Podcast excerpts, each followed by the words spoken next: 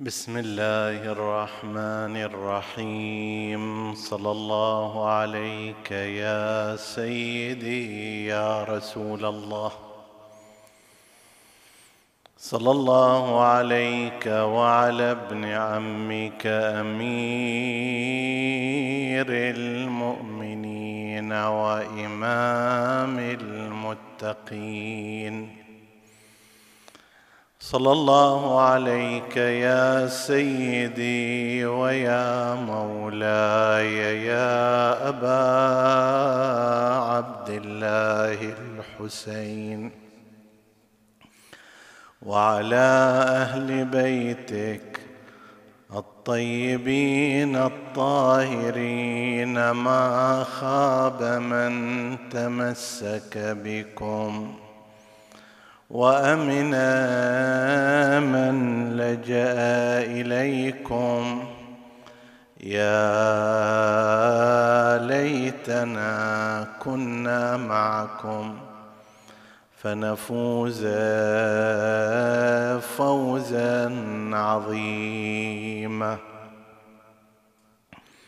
روي عن سيدنا ومولانا أبي عبد الله جعفر بن محمد الصادق سلام الله عليه أنه قال حديثي حديث أبي وحديث أبي حديث جدي وحديث جدي حديث الحسين وحديث الحسين حديث الحسن وحديث الحسن حديث علي بن أبي طالب وحديث علي بن أبي طالب حديث رسول الله صلى الله عليه وآله. عطروا مجالسكم بذكر محمد وآل محمد.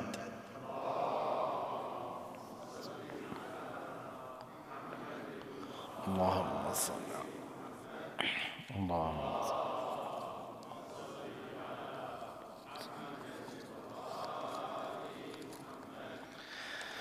اللهم صل على محمد.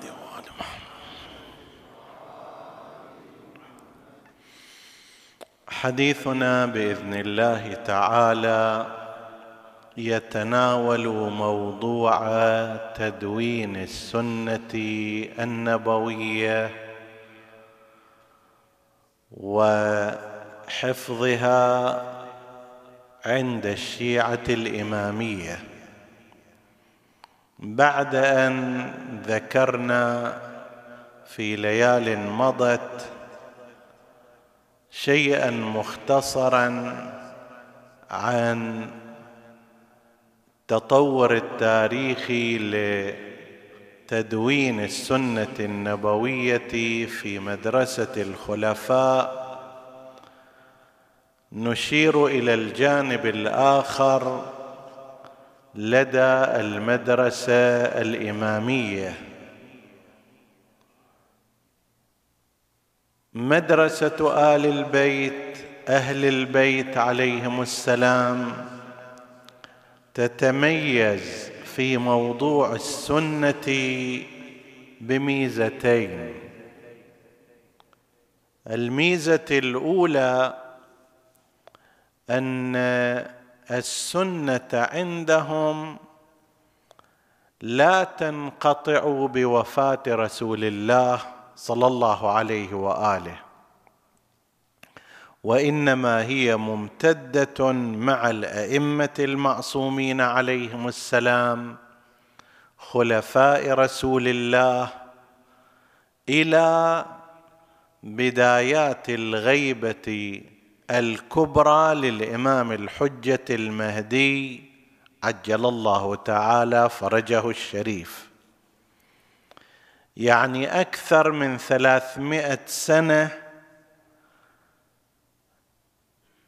في الزمان شيعة أهل البيت لديهم السنة مستمرة والتشريع لا يزال قائما وذلك لأنهم يلحقون سنة المعصومين حديثهم فعلهم تقريرهم بسنة رسول الله صلى الله عليه وآله لما ورد عند الإمامية من الأدلة على أن سنتهم حجة كسنة رسول الله صلى الله عليه وآله. وهذا الحديث المشهور الذي ذكرناه والذي رواه. الشيخ الكليني في الكافي وهو مشهور عند الطائفة بحيث يرسل إرسال المسلمات ويستدل به ولا يحتاج إلى أن يستدل على مضمونه. هذا الحديث يقول عن الإمام الصادق حديثي حديث أبي يعني الباقر. حديث أبي الباقر حديث جدي يعني زين العابدين.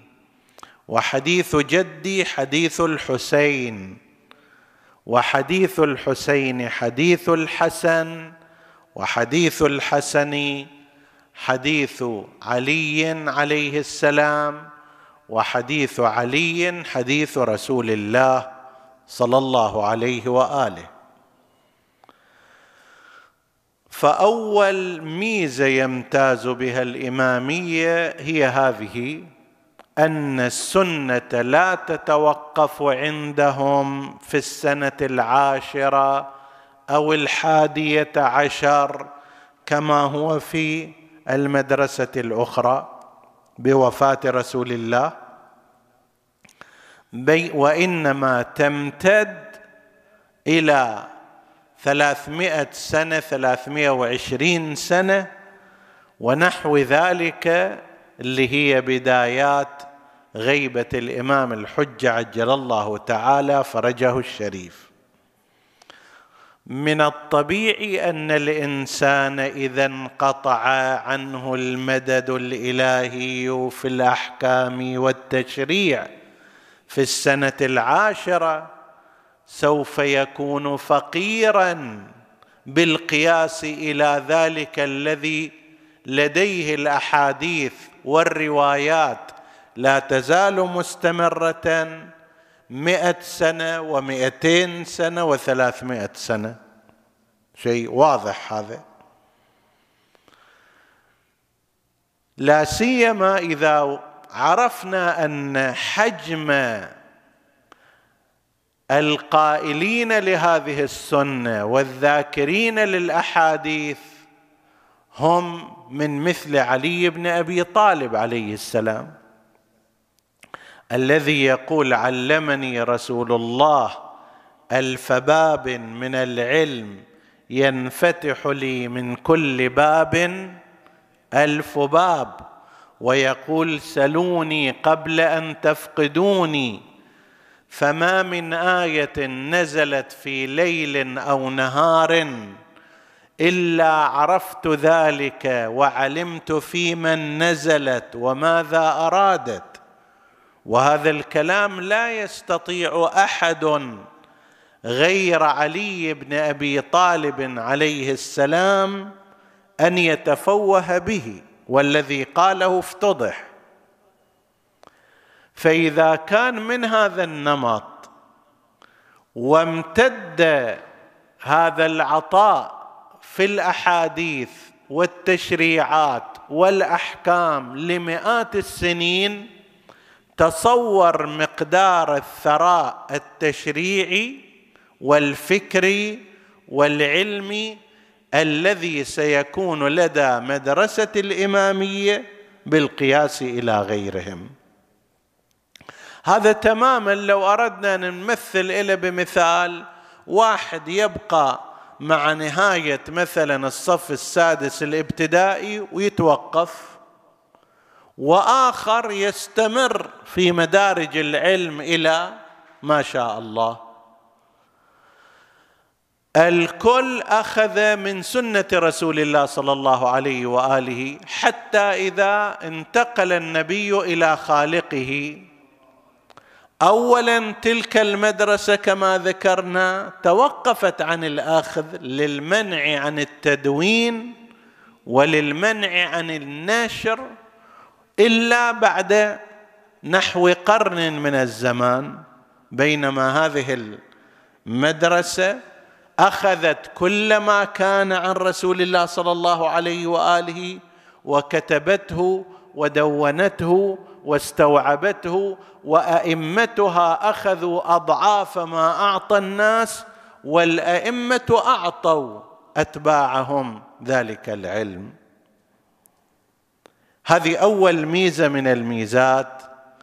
الميزة الأخرى أنه كما ذكرنا عند الإمامية لم يتوقف التدوين والكتابة للسنة لا في زمان رسول الله ولا في زمان خلفائه. لا من المعصومين ولا من تلامذتهم. يعني هم الإمام كان يكتب أحيانا وسنأتي على ذكر بعض ذلك.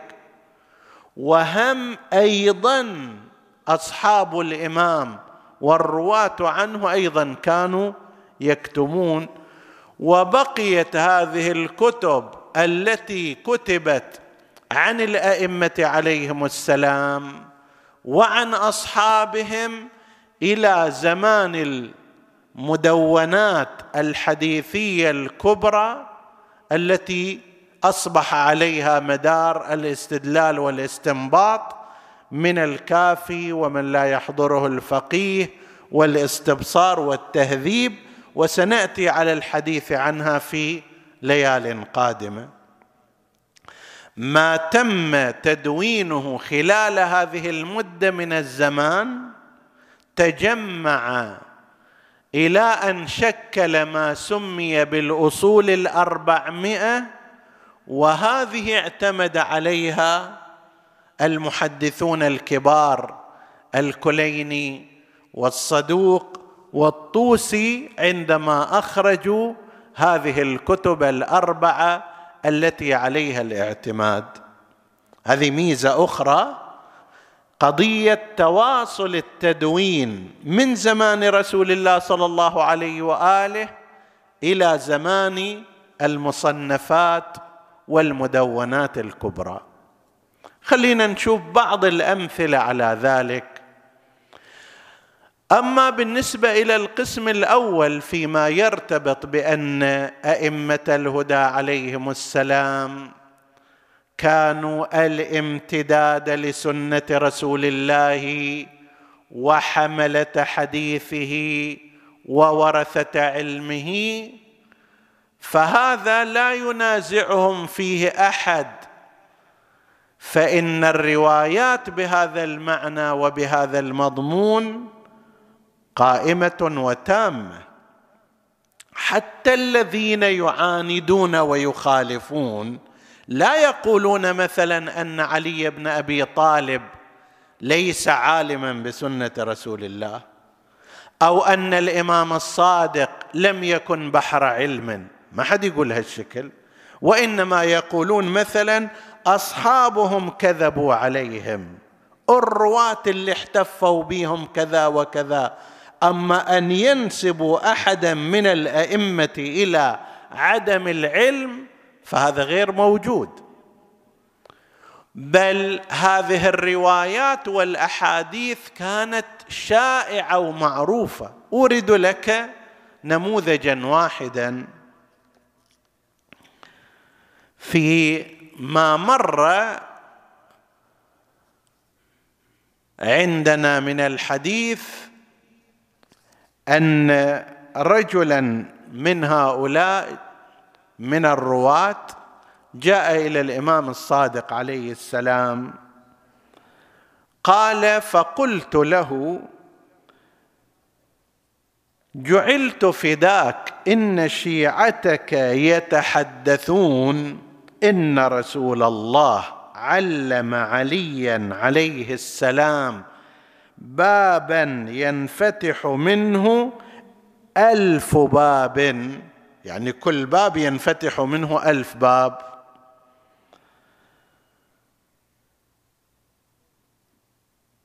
وهذا كان متعجب إنه كيف مثلا يتعلم ألف باب ومن كل باب ينفتح ألف باب. فقال له الإمام عليه السلام يا أبا محمد إن عندنا فوق ذلك وهو الجامعة. يعني إذا هذا يحتاج إلى استنباط مثلا ألف باب فبإعمال الفكر أو بالنظر في هذه الأحاديث أو كذا ينفتح. لا شيء أكو أكثر من هذا وأهم حسب الرواية هذه. إن عندنا الجامعة وما يدريهم ما الجامعة. قلت له جعلت فداك وما الجامعة؟ قال صحيفة طولها سبعون ذراعا بذراع رسول الله صلى الله عليه وآله. سبعون ذراعا بذراع رسول الله وبإملائه من فلق فيه مباشرة وخط علي بيمينه فيها كل حلال وحرام وكل شيء يحتاج إليه الناس حتى الأرش في الخدش. كل شيء حلال وحرام موجود في هذه الجامعة فهذا أكبر الأمر. الراوي قال إن هذا والله لهو العلم. قال هذا ليس بعلم يعني هذا بعد عندنا أكثر منه. إن عندنا الجافر وما يدريك ما الجافر وبدأ يتحدث عن يعني أنت تلاحظ الجامعة التي يستصغر معها أن رسول الله علم عليا ألف باب من العلم ينفتح له من كل باب ألف باب. هذا الشيء على عظمته هو قليل بالقياس إلى الجامعة والجامعة قليلة بالقياس إلى غيرها. أي مقدار هذا من العلم؟ من فلق فم رسول الله وإملاء علي وخط علي بيمينه. فالسنة عندنا لم تبقى ولم تتوقف عند وفاة رسول الله صلى الله عليه وآله وإنما كان قد أطلع النبي عليا عليه السلام على سنته بكاملها. وعلى ما يحتاج إليه الناس في التشريع وورث أئمة الهدى بعد علي عليه السلام هذه العلوم.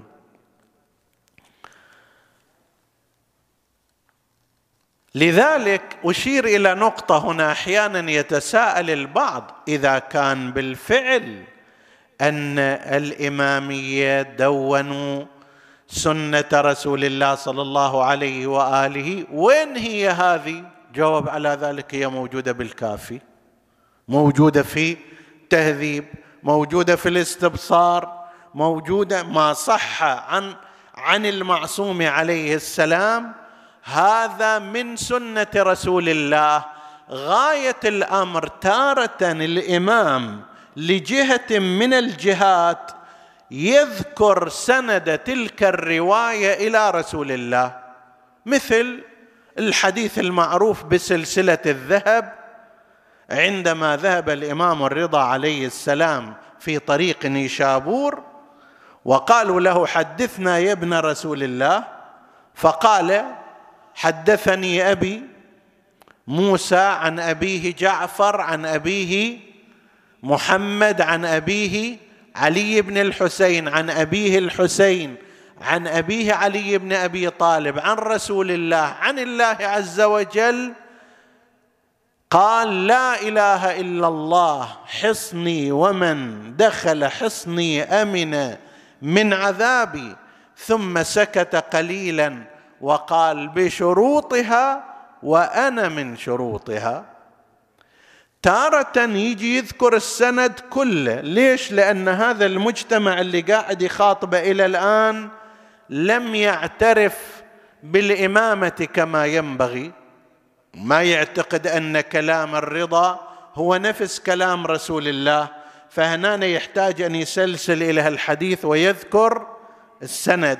ورأينا أيضا في بعض الأماكن إذا كان الراوي عن الإمام كالسكوني أو أمثاله من غير مذهب أهل البيت كان الإمام يذكر له السند إلى رسول الله. مرة هكذا ومرة أخرى وهو الأكثر يعطي قاعدة عامة يقول أيها الناس ترى أنا الحديث اللي أقول أقول لكم إياه هذا مو من جيبي مو من عندي حديثي حديث أبي. وحديث أبي حديث جدي وحديث جدي حديث رسول الله صلى الله عليه وآله. كأنما يريد أن يقول يعني ما يحتاج أن تسألوني كل مرة هل هذا عن رسول الله أو ليس عن رسول الله صلى الله عليه وآله. في أماكن أخرى يأتي ويقول ماذا دعنا من أرأيت لسنا من أرأيت في شيء؟ إنما هو علم ورثناه من رسول الله كابرا عن كابر. مو هذه اجتهادات شخصية واحتمالات وظنون وأنا أعتقد أن الموضوع هو هكذا. لا ليس الأمر هكذا. الأمر هو من عند رسول الله صلى الله عليه وآله. فإذا واحد يسأل وين سنة رسول الله صلى الله عليه هذه سنة رسول الله. ليش ما نسبوها إلى؟ زين الأئمة يريدون أن يقولوا للناس نحن لسنا رواة عاديين وإنما نحن أئمة هدى. قائمون مقام رسول الله صلى الله عليه وآله. لا تتعامل ويا الإمام باعتباره راوي من الرواة وإنما باعتباره احد باعتباره أحد الثقلين اللذين يوازنان القرآن الكريم. قرآن شلون؟ ثقل هذا أيضا ثقل. شلون هذا حجة؟ هذا أيضا حجة. شلون قول النبي حجة؟ هذا قوله حجة. هذا يختلف عن ذاك الراوي لو قال مثلا كذا يقولوا له هذا من وين جايبه أنت؟ وهذا رأيك ما يهمنا. الأئمة عليهم السلام وهم يعلمون أنهم أئمة هدى ويريدون أن يعلموا الناس هذا المعنى. ما يحتاج أن كل مرة يجي يقول روى فلان روى الصادق عن الباقر عن السجاد عن كذا عن رسول الله. هذا خلاف الغرض. هذا خلاف الغرض. كأنما الأئمة إذا يسوون هالشكل يثبتون مقالة مخالفيهم من أن هؤلاء ليسوا أئمة وإنما هم علماء ورواة يروون هكذا. الأئمة ما يريدون هذا المعنى. هاي فكرة مو صحيحة. إذا تترسخ في الناس هذه فكرة يقاومها الأئمة. الأئمة يريدون الناس أن يؤمنوا بهم كأئمة هدى وأن قولهم في جهة الحجية والتشريع كقول رسول الله صلى الله عليه وآله. نعم هو منه ولا يختلف عنه ولكن مو باعتبارهم رواة وإنما هم يقولون ذلك باعتبارهم أئمة معصومون منصوبون من الله عز وجل. يختلف حالهم مثلا عن حال الحكم ابن عتيبة وعن حال سفيان الثوري وعن سفيان ابن عيينة وعن فلان. ذاك إذا قال كلام يقول له لوين سندك إلى رسول الله؟ هؤلاء الأئمة ما يريدون يكرسون هذا المعنى في أنفسهم؟ يريدون أن يقولوا نحن أئمة هدى فرض الله طاعتنا ويجب على الناس أن يتبعوا ما نقول ونحن لسنا رواة عن رسول الله بهذه الصفة. لا نحن أئمة. لذلك في بعض الأماكن نعم يحتاج. هذا الرجل مو معتقد بالإمام فيقول حدثني أبي عن آبائه كذا. أو أحيانا يريد أن يؤكد على انها المضمون قاله كل الأئمة لجهة من الجهات فينقله. لكن القاعدة العامة مو هالشكل أعطيناكم اياه خلص هذه ليست آراؤنا. ليست اجتهاداتنا إنما هي أصول علم نتوارثها كابرا عن كابر عن رسول الله. فافهموا أيها الناس فإذا صح الحديث إلى معصوم من المعصومين يفترض أن هذا نفسه يساوي حديث رسول الله صلى الله عليه وآله. فهذه النقطة الأولى. النقطة الثانية قضية التدوين وأن المعصومين عليهم السلام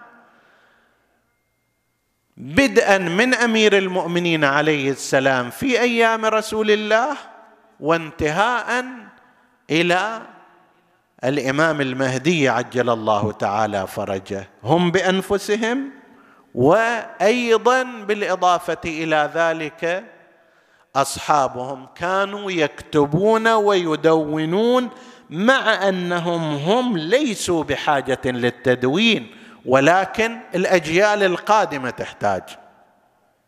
الأجيال القادمة لا تحفظ. العلم لا يحفظ في الصدور وإنما يحفظ في السطور.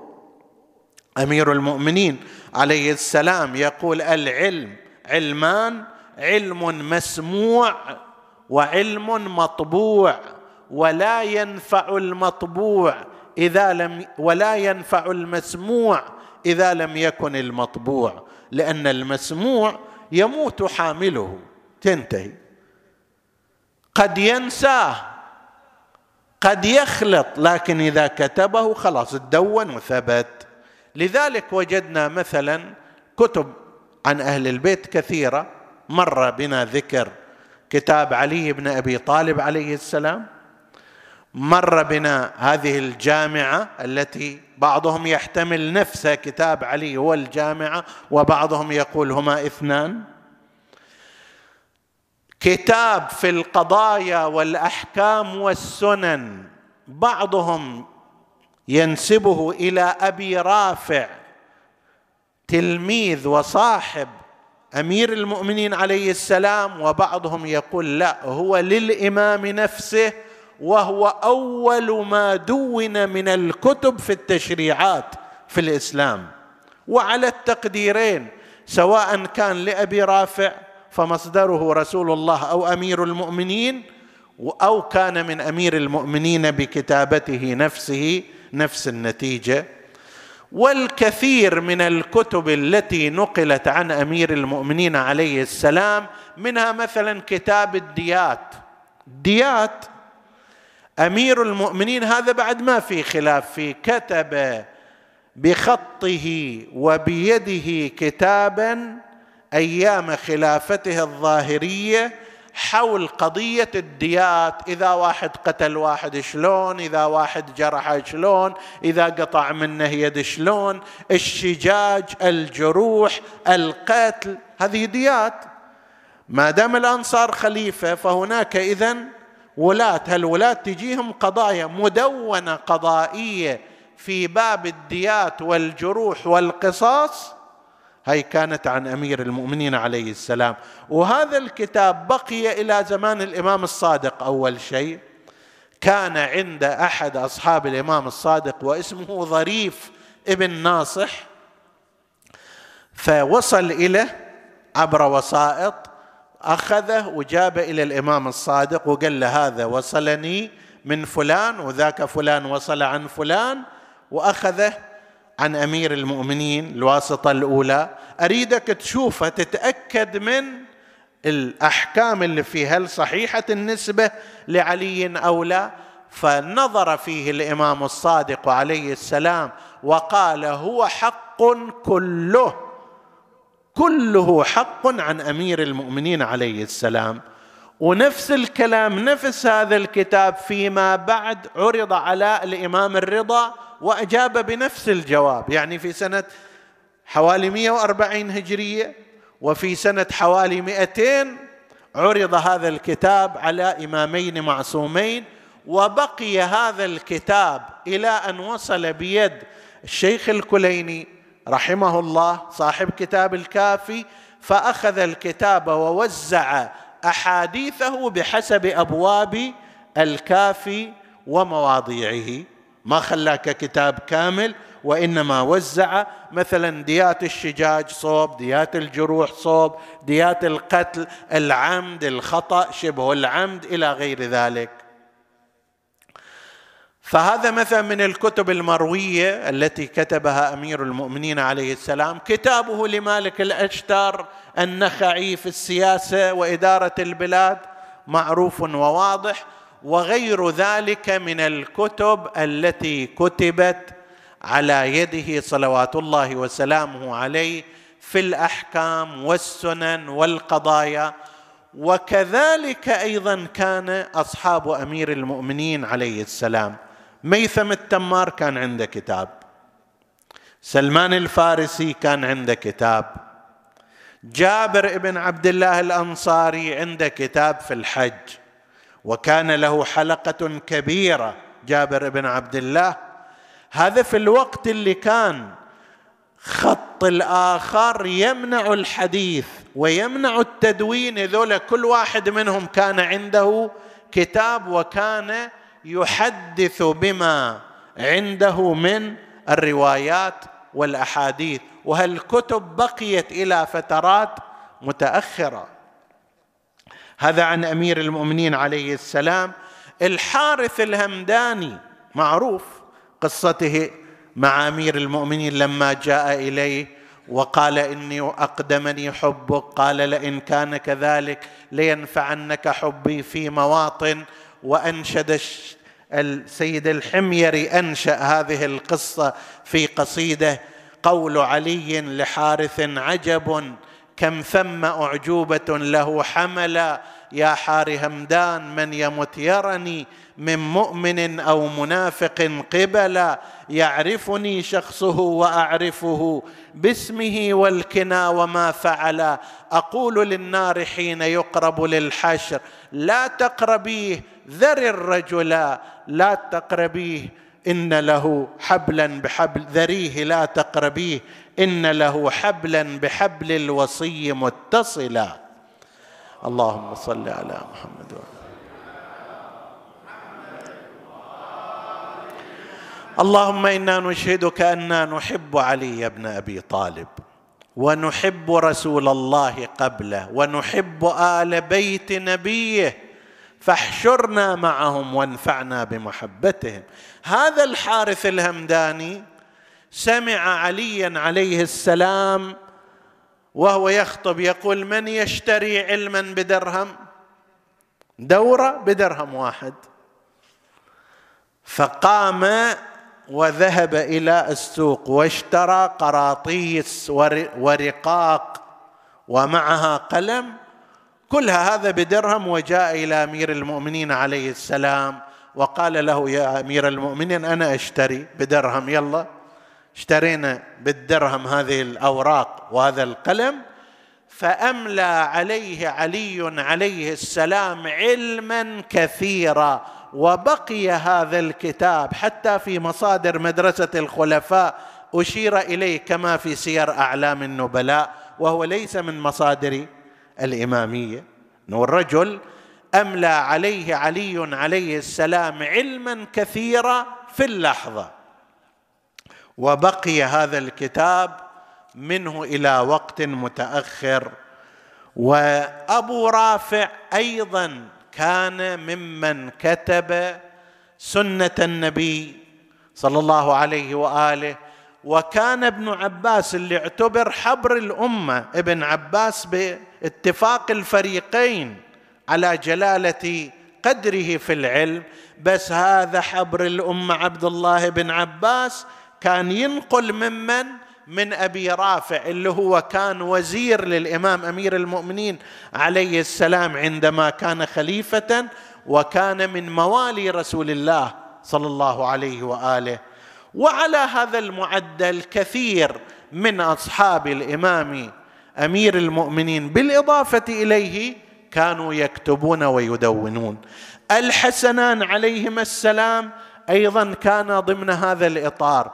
الإمام الحسن مو بس هو كان يكتب بل كان يوصي أولاده كلما رآهم ويقول أنتم صغار قوم يوشك أن تكونوا كبار قوم. آخرين فتعلموا العلم واحفظوه فإن لم تروه فاكتبوه. إذا حافظتكم قليلة وضعيفة والعلم كثير اكتبوه. فكانوا يكتبون عنه ما يحدثهم به. والإمام الحسين عليه السلام في قضية المؤتمر الإسلامي في منى اللي سواه بعد شهادة الإمام الحسن المجتبى وأيام معاوية جمع الناس في منى بعد الحج. تدري منى؟ لا سيما في تلك الأزمنة. ينتظرون فيها يوم 11 يوم 12 حتى فيما بعد ينفرون. فما عندهم الناس انشغالات. فأمر بأن يجمع كل من كان يعرف الحسين من مكة والمدينة ومن سائر الأماكن يقول لهم أكو اجتماعية الامام الحسين تفضلوا. فاجتمع الناس حتى قدره بعضهم بسبعمائة شخص. ثم قام وقال أيها الناس إن هذا الطاغية التعبير عن معاوية قد صنع بنا ما تعلمون. منع الأحاديث عاقب على أن من يحدث في الفضائل والمناقب. انحسرت السنة وتراجعت وأنا راح أنقل إليكم أمور اللي يعرفها يؤكدها عليه واللي ما يعرفها فاكتبوها. فألقى إليهم شيئا كثيرا من الحديث عن رسول الله صلى الله عليه وآله وهم يدونون ويكتبون. تجي إلى زمان الإمام زين العابدين عليه السلام وكذلك أيضا أشياء حتى بقيت عن الإمام زين العابدين وهذا يعني من الأشياء القليلة عن الأئمة مما بقي مثلا رسالة الحقوق. رسالة الحقوق نص عن الإمام زين العابدين عليه السلام كتب أو كتبه هو. والصحيفة السجادية أملاها الإمام زين العابدين فيما نقل على الإمام الباقر وعلى وعلى زيد الشهيد وفي رواية أخرى على عبد الله بن الحسن السبط عليه عليه السلام. فأملى عليهم الصحيفة السجادية وبقيت ولذلك روايتها متعددة من عدة جهات. فالإمام الإمام السجاد عليه السلام دون هذا وأمر بان يذكر له أيضا رسالة مناسك الحج. الإمام السجاد سلام الله عليه ونقل عنه عشرون راويا مسائل في الفقه والعقيدة. عشرين راوي مختلفين كل واحد ينقل عنه ويكتب بعنوان مسائل زين العابدين يرويها فلان راوي الآن لا نتعرض إلى أسمائهم حتى لا يطول المقام. من أبرزهم كان أبو حمزة الثمالي.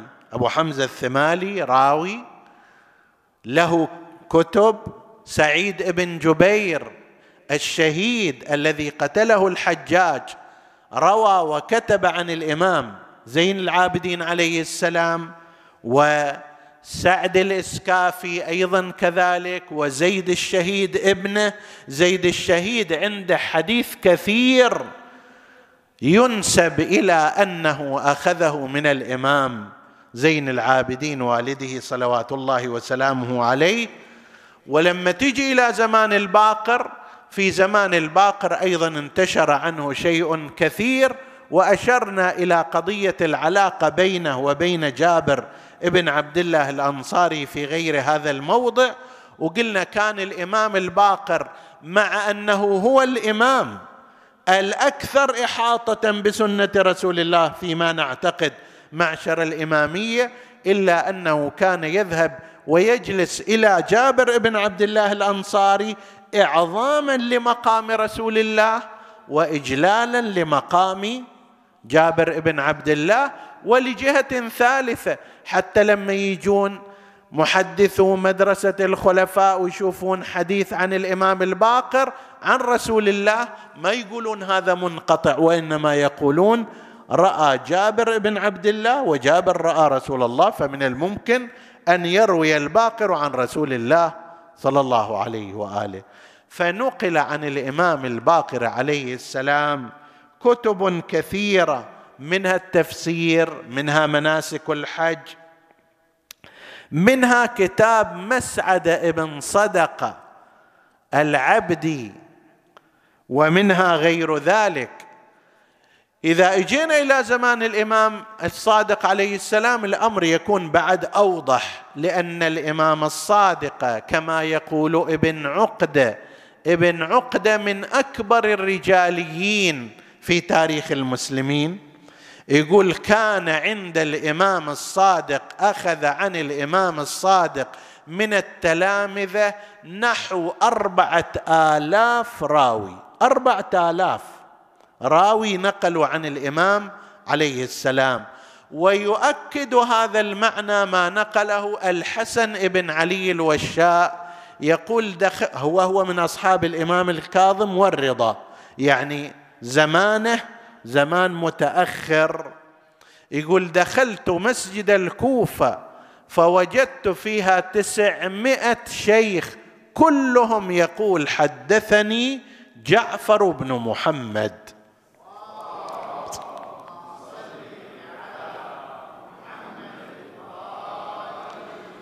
هذا تسعمائة واحد في مثل سنة من مئة وثمانين إلى سنة مئتين في الكوفة يعني بعد نحو خمسين سنة أو قريب من ذلك من شهادة الإمام الصادق عليه السلام وهؤلاء يحدثون عن الإمام الصادق وينقلون عنه الحديث عن رسول الله صلى الله عليه وآله وأحكام الدين والتشريع.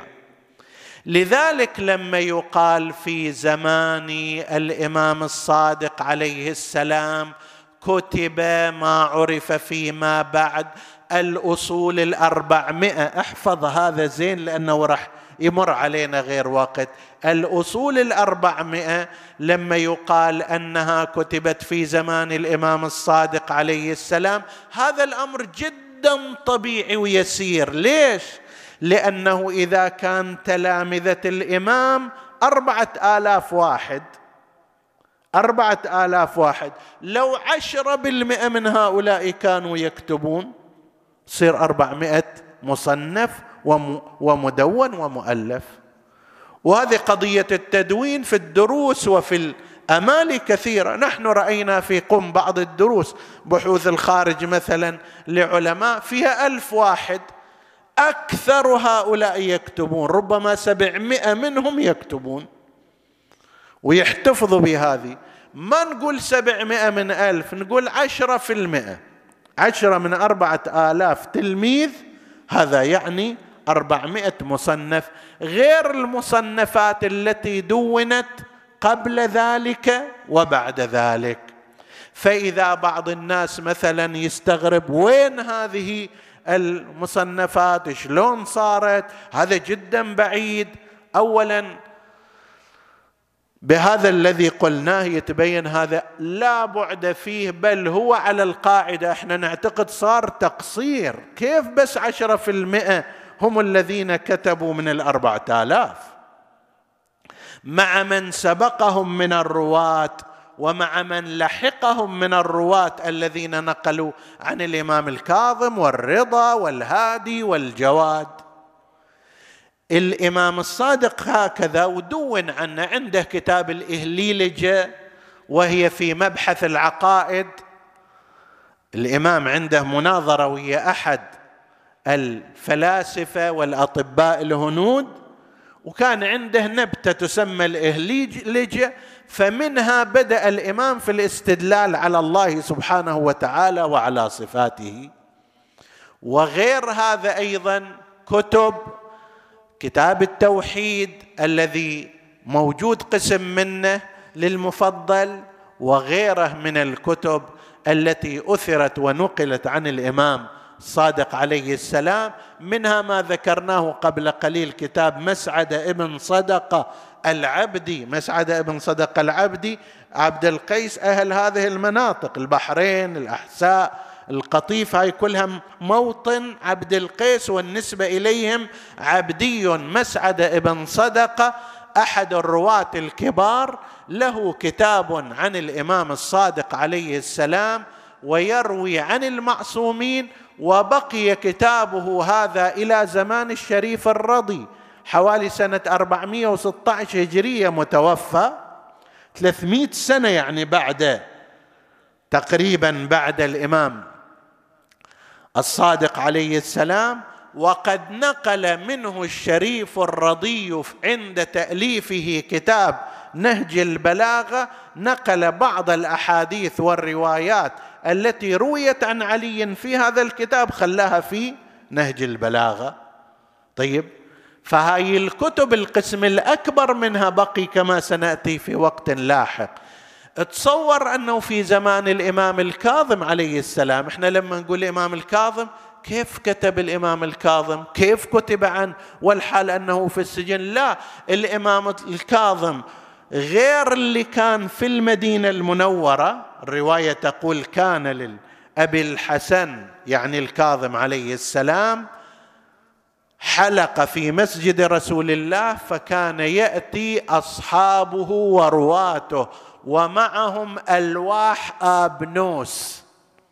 ألواح خاصة رقيقة وأقلام وكانوا يكتبون كل ما يقول. هذا خليه طبيعي. ما رأيك عندما سجن الإمام الكاظم عليه السلام في البصرة أملى على ياسين الضرير الزيات أملى عليه كتابا سمي فيما بعد بمسند الإمام موسى بن جعفر. أحاديث الإمام الكاظم موجودة. هذا رواها عنه وهو في السجن. وأعجب من ذلك الكتاب الذي كتبه عنه موسى المروزي وهو في سجن السندي بن شاهك. تصور؟ في سجن السندي سجن السندي بن شاهك كان سجنين فترتين فيما يظهر. الفترة الأولى ما كانت الطامورة وإنما كان بيت ملحق ببيت السندي وهذا يأكد التاريخ. في هالفترة كان يدخل عليه موسى المروزي. موسى المروزي شنو شأنه؟ كان معلم أولاد السندي ابن شاهك. فبينه وبين السندي ابن شاهك روحة وجية وكل يوم يجي إلى عياله وأولاده وإله منزلة منه. فيقول له أنا خليني أدخل على موسى بن جعفر عندي بعض الأسئلة فكان يسمح له وهذا يدخل ويكتب والكتاب موجود الآن باسم مسند موسى بن جعفر وقد حققه السيد الحسيني الجلالي وهو مطبوع. هذا كتاب يبين لك حرص أئمة الهدى عليهم السلام على قضية التدوين وبث العلم ونشر سنة رسول الله وأحكام الدين حتى في مثل سجن السندي بن شاهك الأول ينقل إليه هذه الروايات. طبعا هذه الكتب كلها تجتمع بعدين وتصل إلى المحدثين الكبار الأساسيين الذين دونوا المصنفات الحديثية. الإمام الرضا وحدث ولا حرج. ذكرنا ما أدري في هذا المجلس أو في غيره أن الشيخ عزيز الله العطاردي جمع ما روي عن الإمام الرضا عليه السلام في عن أصحابه وعنه مباشرة في الكتب التي خلفها هو الإمام أو كتب أصحابه. إلى قبل كم سنة كان المطبوع منها 13 مجلد فقط اللي تحدث بها الإمام الرضا عليه السلام. مسند الإمام علي بن موسى الرضا ما أدري بعده متابع وطبع أو لا ولكن إلى ذلك المقدار كان هذا العدد من المجلدات. وبعده الإمام الجواد والإمام الهادي نفس الكلام الوقت لا يتسع حتى نستعرض كل ذلك لكن أوجز لك الكلام في نقطتين. تميزت مدرسة أهل البيت عليهم السلام اولا بأن السنة لا تتوقف ولا تنقطع عند وفاة رسول الله صلى الله عليه وآله وإنما استمرت إلى ما بعد ذلك إلى زمان غيبة الإمام المهدي الكبرى بدايتها. وفي هذه الفترة كان أئمة الهدى عليهم السلام ينقلون أحاديث رسول الله وشرائع الدين على قاعدة حديثي حديث أبي وحديث أبي حديث رسول الله صلى الله عليه وآله. والأمر الآخر أنه كان لديهم أي الأئمة عليهم السلام اهتمام عظيم بقضية التدوين. هم بأنفسهم مباشرة أو من خلال تلامذتهم ورواتهم. إذا واحد يريد متابعة أكثر تفصيلية لل لهذا المطلب. هناك كتاب بديع في هذا الأمر أصله باللغة الفارسية وترجم للغة العربية اسمه تدوين الحديث عند الشيعة الإمامية للشيخ الدكتور مهدوي راد. هذا الكتاب فيه تفاصيل لأسماء الكتب وأين ذكرت هذه الكتب؟ وتتبع جيد. جزاه الله خير الجزاء على هذا البحث الشيق. بالإضافة إلى سائر الكتب التي كتبت عن تدوين الحديث عند الإمامية كما ذكرنا مثل مقدمة وسائل الشيعة طبعة آل البيت عليهم السلام ومثل كتاب تأسيس الشيعة لعلوم الإسلام للسيد حسن الصدر رحمة الله عليه وغير هذه الكتب لمن أراد التفصيل. إلى هالمقدار بعد نحن نقتصر عليه ونشير ولو إشارة عابرة إلى صاحبة هذه المناسبة هذه الليلة وهي أم الأئمة عليهم السلام وأم الزهراء أم 12 معصوم هاي خديجة بنت خويلد. 11 إمام هي أمهم و12 معصوم بإضافة الزهراء هي أمهم وهي زوجة النبي الكامله ضابط.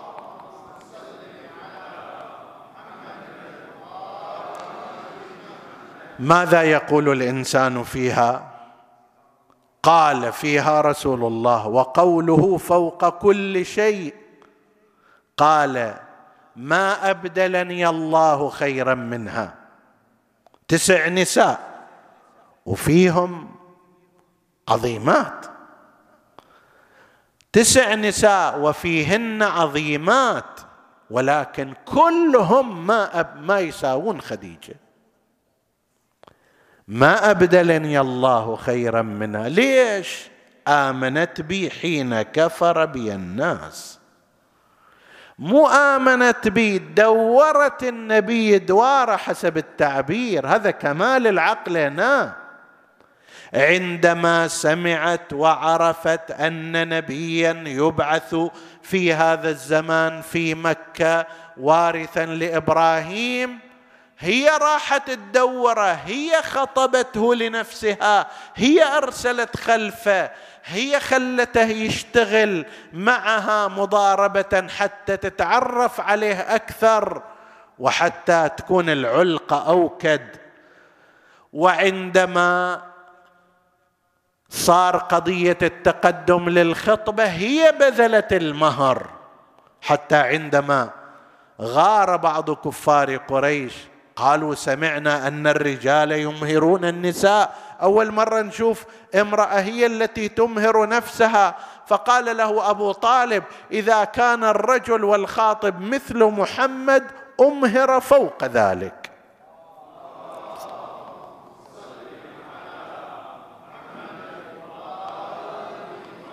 وأما إذا كان مثلك فلا يرغب فيه ولو بذل ما بذل. فرق الشخصيات. وعندما صارت كلمات في قريش ان إن محمدا تزوجها قبل البعثة هذا كله قبل البعثة ها؟ واحدة تروح تتزوج النبي بعد نبوته هذا كل مرة تريده. لكن هذا الحكي قبل البعثة بنحو خمسة عشر يبين فيها التوسم والكمال العقل وحسب التعبير التعبير المراهنة على الآخرة. وما عند الله. فلما صارت حسحسة في قريش أن محمدا تزوج خديجة ليأخذ مالها قامت في فناء الكعبة وجابت واحد يخطب عنها وقالت أيها الناس قالت له قل لهم هذه خديجة بنت خويلد وهذا محمد بن عبد الله. اشهدوا أنها قد وهبت ما تملك من دار وعقار وعين وذهب وفضة وإبل وشاء وغير ذلك وأعبد وجواري كلها لمحمد.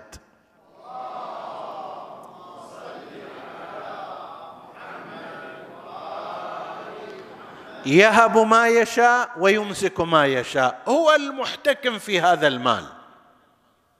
أكو امرأة تسوي هالشكل؟ ومو بس هنا ظلت تنفق وتنفق وتعطي. آخر النبي فعلا ما كان عنده أموال. أنت إذا تريد تسوي لك مسجد صغير تحتاج في إدارته إلى أموال. صحيح ولا لا؟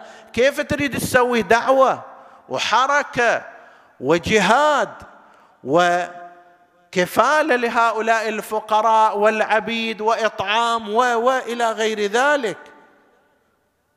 هذه رسالة كاملة هي شالت بمالها. وفعلا كانت وواستني بمالها حين حرمني الناس. أكبر أنصار النبي أبو طالب لم يكن ذا مال. بقية المتمولين كالعباس أو غيره ما كان عندهم هذا العطاء. فكان كل الحمل على خديجة عليها السلام. فبذلت وبذلت وبذلت إلى الحد الذي وصلت ذات يوم في شعب أبي طالب لم تكن تملك شيئا. هاي اللي كانت تملك من كل مئة دابة تروح في قافلة الشام تملك عشر يعني عشرة في المئة من ثروة قريش. بيدها الآن ها هي قريبة وفاة ولا تجد ثوبين لكفنها. الكفن شنو يحتاج؟ ثوب داخلي وثوب فوقاني خلاص. هذا ما كان عند خديجة عليها السلام. شنو هذا العطاء؟ حقيقة الإنسان يعجب. شنو هذا من إنفاق؟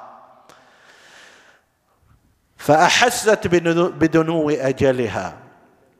قالت لابنتها فاطمة وكانت فاطمة حينئذ ذات خمس سنين لأنها ولدت على القول المحقق في السنة الخامسة للبعثة والان نحن في السنة العاشرة لبعثة رسول الله فقالت لها يا فاطمة يا بني اذهبي إلى أبيك رسول الله وأخبريه أن أمي لما بها راحلة بعد خلص في آخر ساعاتها وأنها تستعطيك رداءك كفنا لها.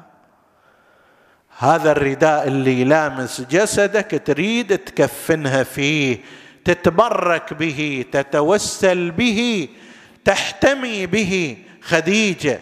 فجاءت فاطمة إلى أبيها رسول الله وقالت له ما قالته أمها إن أمي لما بها راحلة وهي تستوهبك رداءك يكون كفنا لها فبكى رسول الله. يتذكر لا ريب. خديجة ذات الأموال ذات العز ذات الجواري ذات الثروة. وإذا بها الآن في شعب أبي طالب ما تجد شيء تاكله حتى لقد أكلوا ورق الأشجار. مرض؟ كسوة ما في إلى حد الكفن ما موجود. فجاء يبكي بأبي وأمي لما نظر إليها وكأنها على التراب يعني مو أكيد منعمة على فراش وكذا. في ذلك الشأن. فلما نظر إليها قال لها بالرغم مني يا خديجة بالكره مني يا خديجة. يعني شنو؟ يعني كل زوج يحب أن تكون زوجته في حالة من الراحة والإستراحة. أنت آخر أمرك الآن تموتين هنا في شعب أبي طالب وأموالك ذهبت في خدمة الرسالة وتستعطين رداء للكفن بالكره مني ما أرى يا خديجة وقد يجعل الله في الكره خيرا كثيرا. فقالت له يا رسول الله إني راحلة وإني أريد رداءك كفنا لي. فقال لها هذا ردائي. حوله عن كتفه ويقولون إذا بالأمين جبرائيل ينزل من السماء ومعه كفن من الجنة. فقال جبرائيل إن الله يقرأ على خديجة السلام. ويبشرها ببيت في الجنة لا صخب فيه ولا نصب لأنها عاشت حياة صاخبة متعبة مؤذية من قبل قريش.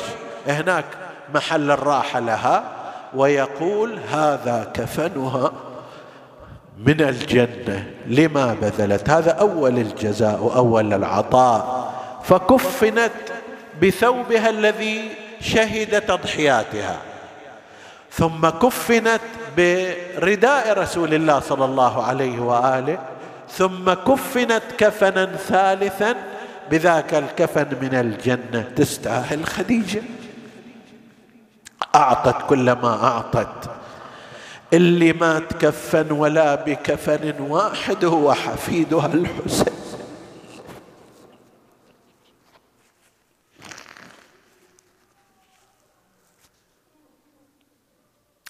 بقي ثلاثة أيام.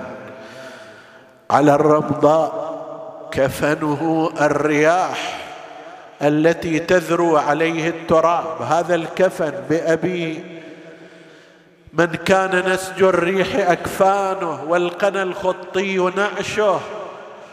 هكذا كان كفن الإمام الحسين عليه السلام وعطل ثلاثة أيام إلى أن جاء ولده. زين العابدين عليه السلام. ونادى يا بني اسد علي ببارية. ما شفنا واحد يكفن ببارية يا زين العابدين. ماذا تصنع بالبارية؟ يكفن الإنسان في القماش. قال حتى أجمع فيها أوصال أبي الحسين. جمع جمع كل وصال ابوه اللي انكسر واللي انهشم. حتى قطعة قلبه اللي حتى قطعة قلبه اللي يستخرجوها بالسهم. ما بقى غير الكريم على الرمح يبرى الحرم. أويلي ما إن بقيت من الهوان على الثرى ملقا ثلاثا في ربا ووهادي. إلا لكي تقضي عليك صلاتها زمر الملائك. فوق سبع شداد نسألك اللهم وندعوك. باسمك العظيم الأعظم الأعز الأجل الأكرم. يا الله. اغفر لنا ذنوبنا كفر عنا سيئاتنا آمنا في أوطاننا. لا تسلط علينا من لا يخافك ولا يرحمنا. ولا تفرق بيننا وبين محمد وآله طرفة عين. احفظ اللهم إخواني السامعين فردا فردا. ضل اللهم حوائجهم اشف مرضاهم واكشف اللهم هذا البلاء والوباء عن عبادك. يا رب العالمين تقبل اللهم عمل المؤسسين بأحسن القبول. إلى أرواح موتاهم وموتى السامعين. نهدي ثواب الفاتحة تسبقها الصلوات.